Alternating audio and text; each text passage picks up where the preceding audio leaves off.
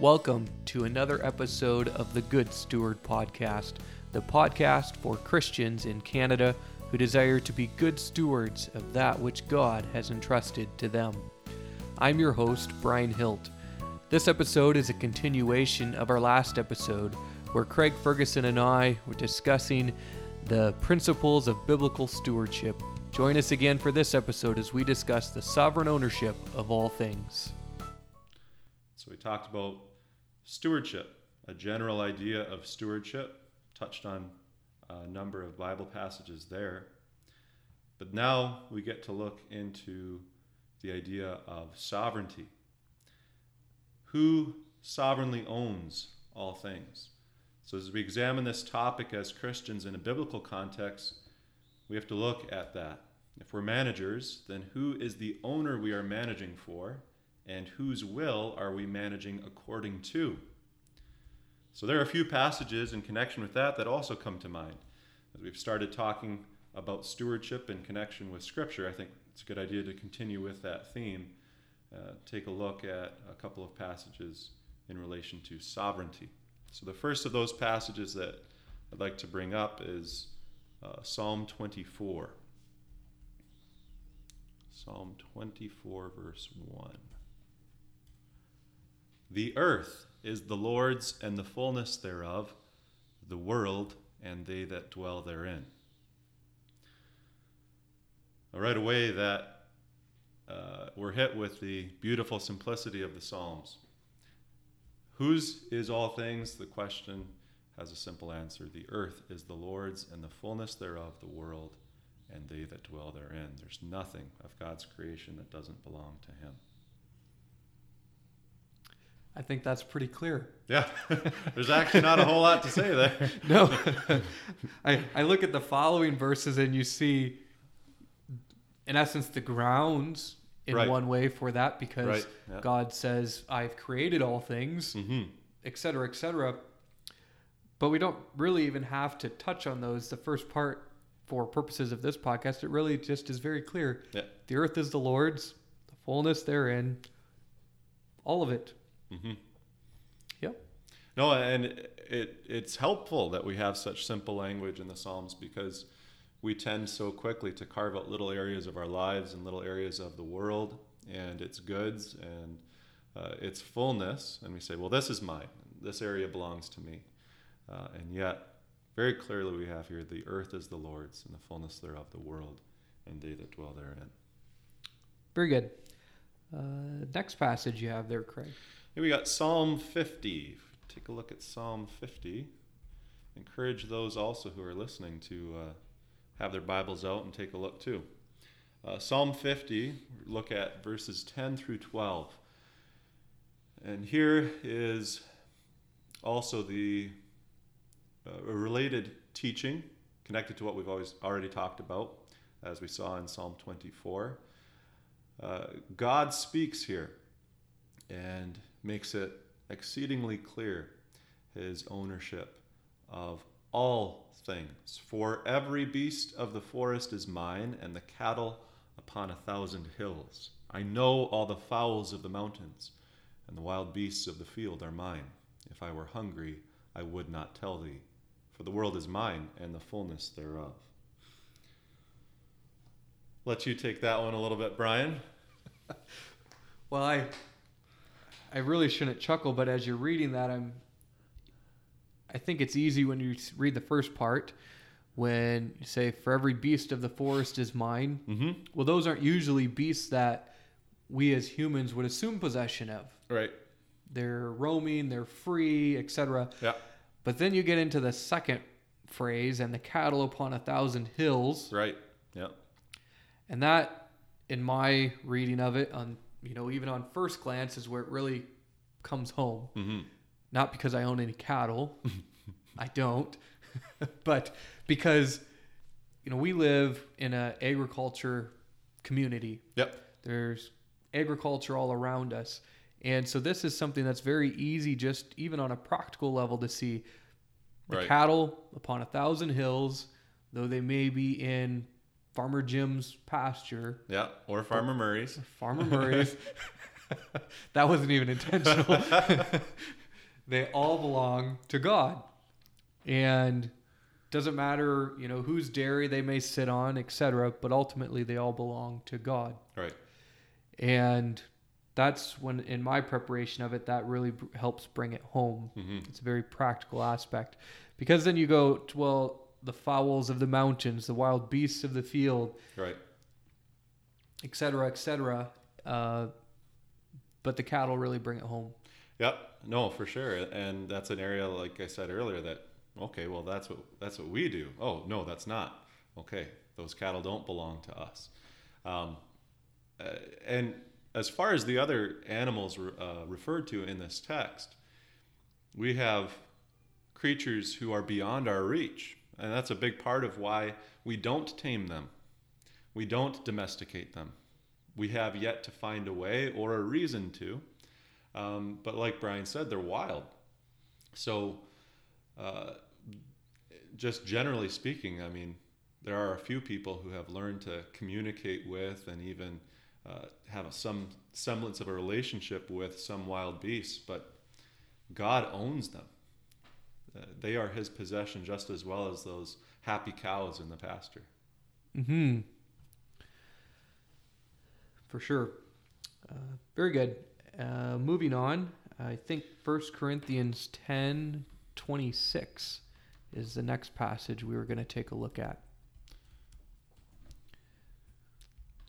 1 Corinthians 10, verse 26.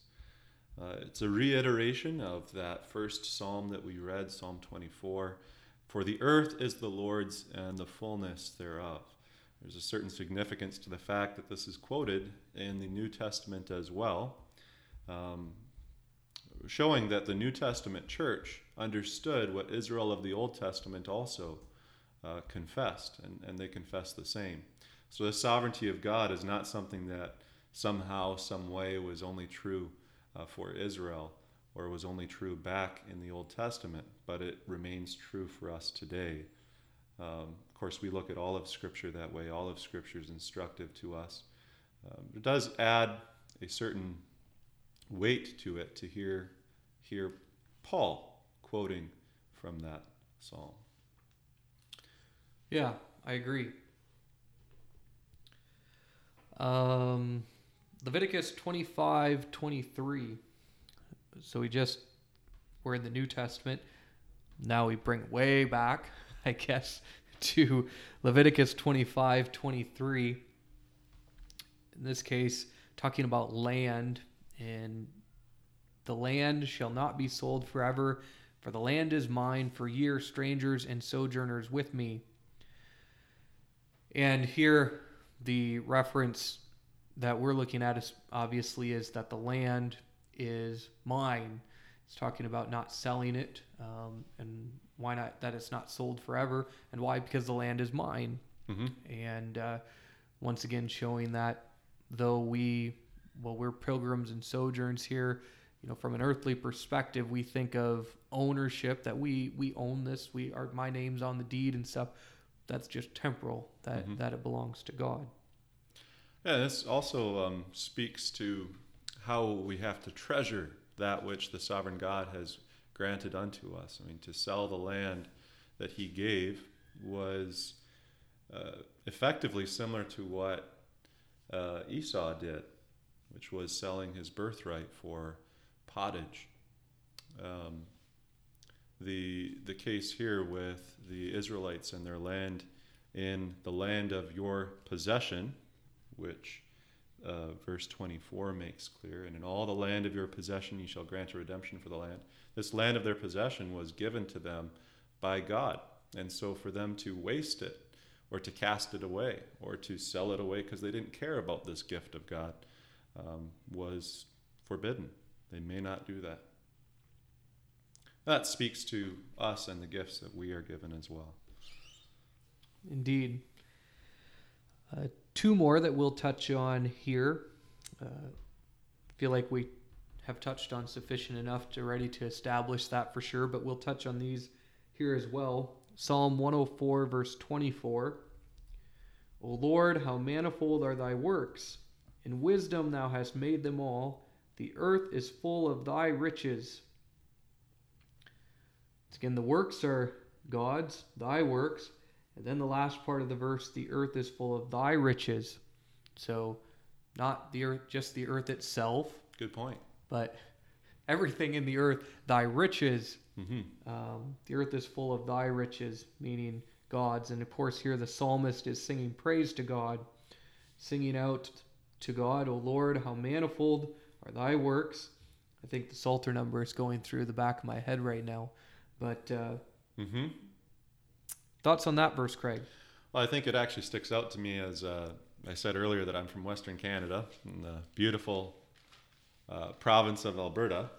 We have at the front of everyone's minds right now out there is uh, the engine of the economy, oil.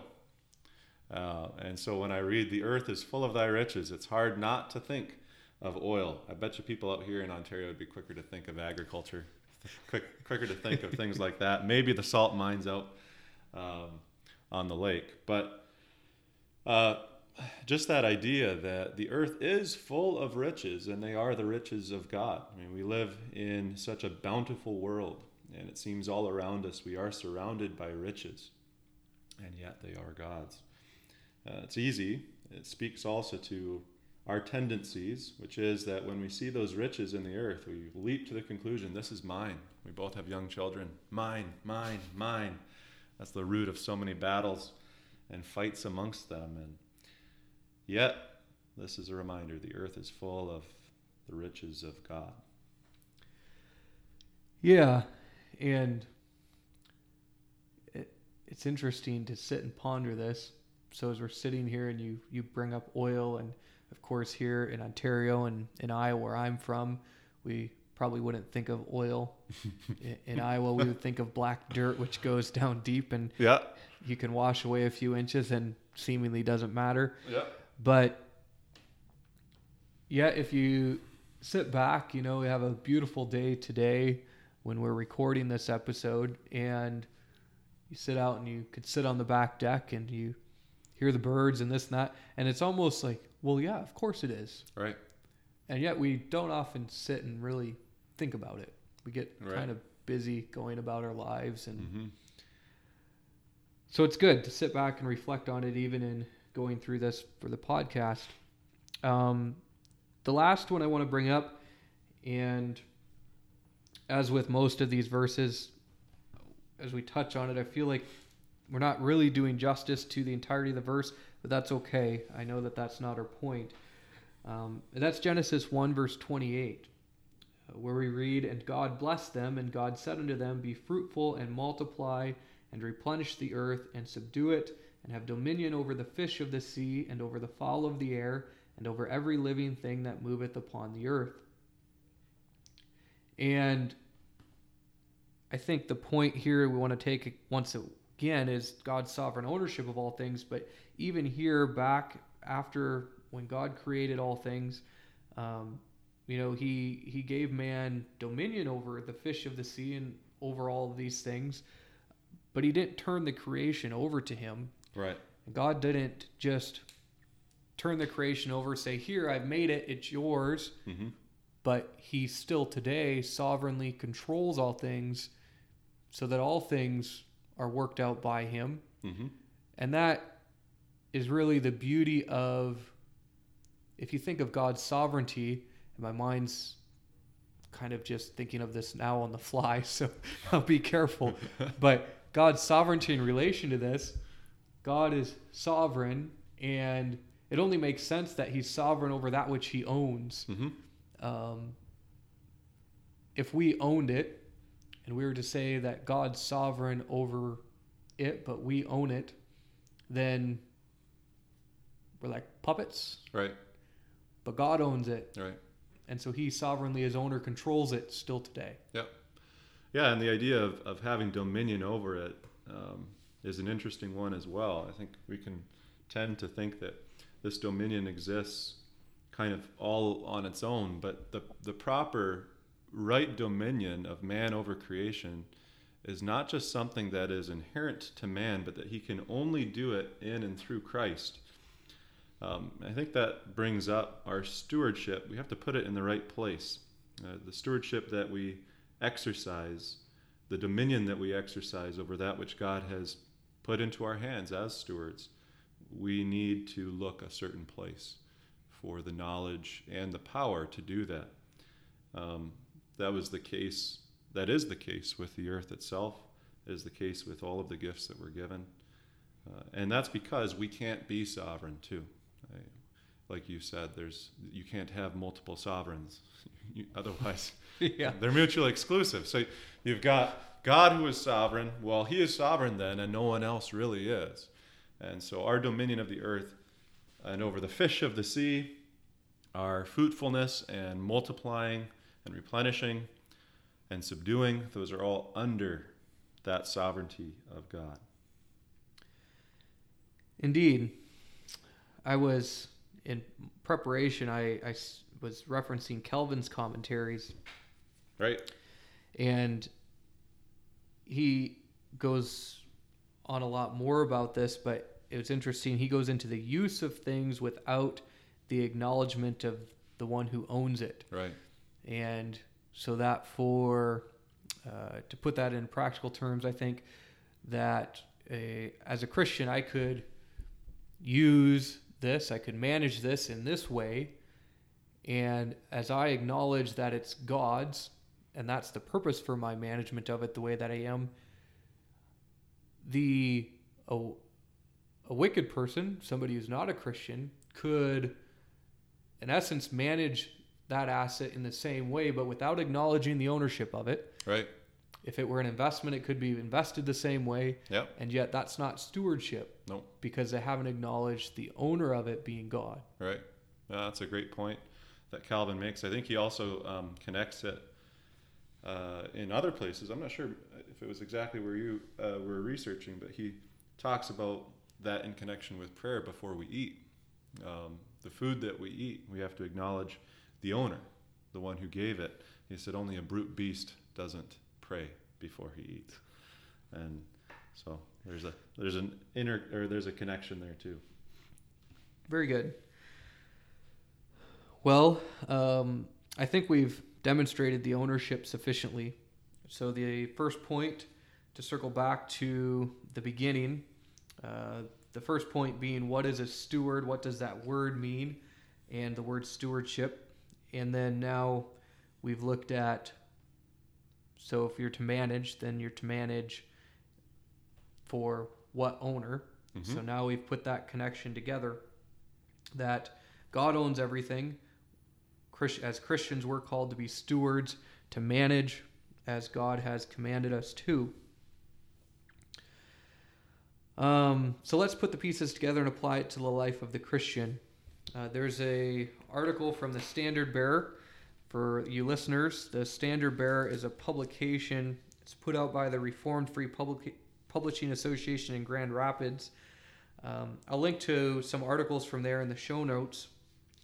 Um, in his article on stewardship, Reverend Kuiper, who at the time was the pastor in Lacombe, Alberta, um, of course he's not any longer, but at the time he was pastor of Immanuel Protestant Reformed Church there in Lacombe when he wrote this article. He uh, goes over three applications of this truth, and we're going to go over all three once again to emphasize the different aspects of stewardship.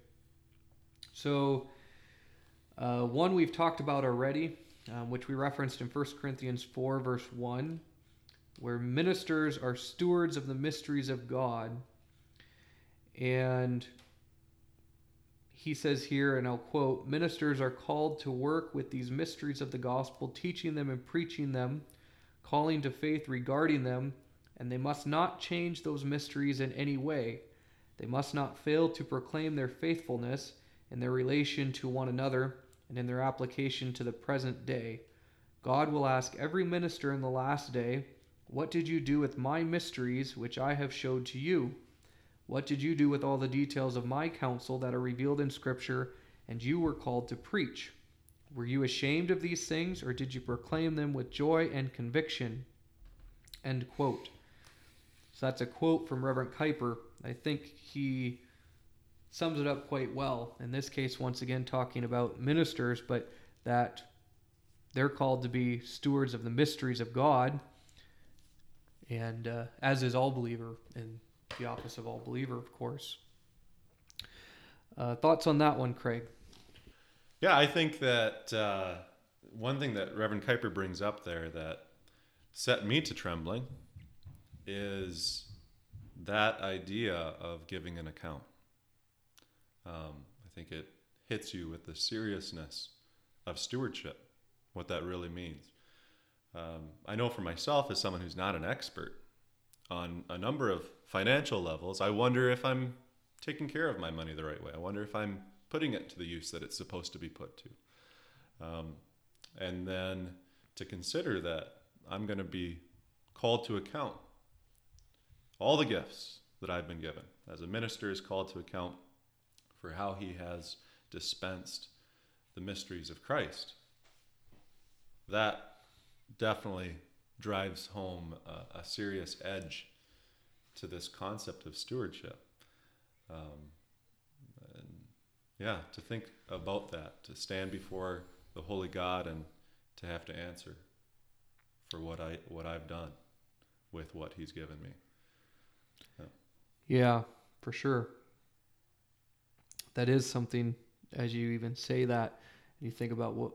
Yeah, it's it's it's sometimes easy to sit and think, well, yeah, but they're ministers. That's right. their calling. They're preaching from a pulpit. Right. And they're preaching publicly, of course. And yet we are as well. Right. And you know, going back to the Reformation and the office of all believer, that all believers hold the office of prophet, priest, and king. We're still all recalled even to be stewards of the gospel. Right. And the manifold grace of God. Um, yeah, that treasure of infinite worth. Yeah. Um, just here briefly, I guess we'll touch on these other ones as well. Um, we've the first one here that he makes, which I'm addressing as the second, um, that we stand in a steward relationship to God and the household of His creation. That there's many gifts which are to be used for the service of God and in His kingdom, and God will judge every man as steward according to as his works have been, whether they were good or evil. Once again, that there's uh, certainly more to stewardship than what's often you know impugned upon the word i think by the world today that it's strictly financial. Mm-hmm. or maybe about land. You see that we're to be stewards of the land. Right yeah with the environmentalist movement today. Yeah and that yeah. more being you know take care of it for the next generations. Right. Um, not necessarily because it's god's right. but to preserve it. Because it's mother nature's. Exactly. Yeah. Yeah. So sarcasm insert there. so the one thing you don't get through a podcast is uh, facial expressions. So insert sarcasm there. But then the last point that Reverend Kuiper makes here in his closing paragraph, and this is a pretty short article. Uh, I think maybe it's best if I just read it. Uh, so I'll quote it. The outstanding characteristic of a steward is faithfulness. Yes, we ought to be cheerful and content as we go about our labors in the kingdom of God, but it is required of stewards that they be found faithful. That is the chief thing faithful to God in whose house we labor, faithful to God who is worthy of our best and far more, faithful to God who has saved us from the wrath to come by giving us a place in his covenant house. End quote. I don't know that we can really add anything to that. uh, that's a pretty tough one, yeah. No, that's and it's that's a very good point that Reverend Kuiper makes. I mean, a steward is pretty useless if he isn't faithful. He hasn't done what he's supposed to do. And I mean, when I hear it, of course, I think a number of other people, when they hear that too, are going to come to the same conclusion. Then woe is me. Because so often we aren't faithful. So often we fail um, and so I think one thing that we're trying to get across and talk about today in all of the going to Scripture is that it's only in God and through God that we can be faithful stewards. Um, and the great joy is that it's His pleasure to make us faithful stewards and to instruct us and to teach us in that.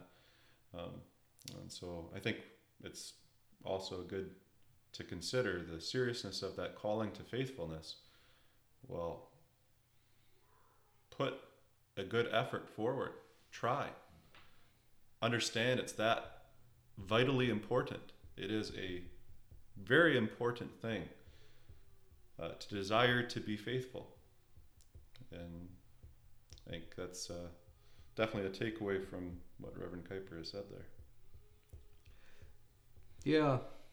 And while you're when you're speaking there, I, I made a quick note because, you know, in putting together an outline here and such, you try to address a topic and there might be a part that I left off that we should touch on, and that is you just referenced it that being a steward, that we're unable to be stewards of ourselves. Right. And so it's not that, you know, okay, now you are a faithful steward and et cetera, et cetera, et cetera, but that God works, it's God who wills and does. And so it's only by the grace of God that we're able to be stewards. Right. Absolutely. And so, you know, in that call in in all of our aspects of life, once again, it brings us before the throne of God in prayer, beseeching that God gives us that grace that we may be a steward day in and day out of what is his. Right. And it's a it's a consistent need. It's not as if we come to a place where oh, made it. I got it. Uh, and and that's not really what we're after here either. I mean, it is good for us to increase our knowledge of these things, to learn of these things, to, to understand them and know them more. Um, but we always stand in need of God's grace and God's strength that He gives us uh, in order to walk in this way and to uh, be stewards. And we know that for the sake of Christ, He will see us and call us faithful stewards, but He'll also work that faithfulness in us. Mm-hmm. So that's, I think this is just, it's a very positive way to march forward into stewardship is to know that God wills for us to be good stewards, and He provides us the strength to do that. Indeed. Well, Craig, I think we've, I'm going to use the phrase sufficiently scratched the surface. There we go. I, uh, you know, not being trained is in exegesis and, and such, but um, delving into scripture and studying it, I think we've sufficiently scratched the surface, for lack of a better way of saying it. Um, there's much more that could be said, I think, but we've covered the topic well for these episodes.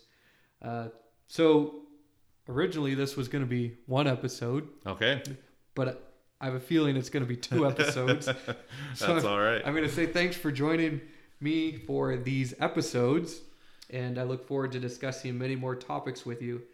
Uh, for you listeners, please subscribe to the podcast via your favorite podcast app, whether that be you know on an Android phone or an iPhone. Certainly, then there's the uh, podcast app, whichever whichever device you have. I think even BlackBerry probably has one. Oh, boy. For those who still Jim have those. Balsillie got one on there. Yeah, I think so.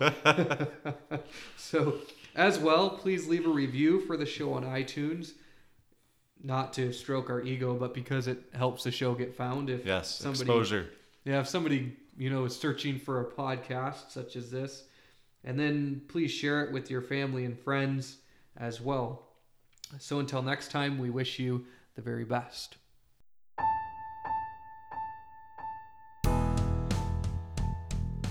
Thank you for listening to this episode of the Good Steward Podcast. It is our hope that you found these episodes once again to be profitable and edifying as you strive to be a good steward of all that God has entrusted to you. If you have a question which you would like to submit to the hosts, please submit it to question at goodstewardpodcast.ca. Once again, that's question at goodstewardpodcast.ca. Please take a minute to review the podcast and please share it with your friends, family, and others whom you think may find it edifying as well. Once again, thank you for listening to this episode of the Good Steward podcast. We hope you tune in again next time as we address another topic from the aspect of biblical stewardship.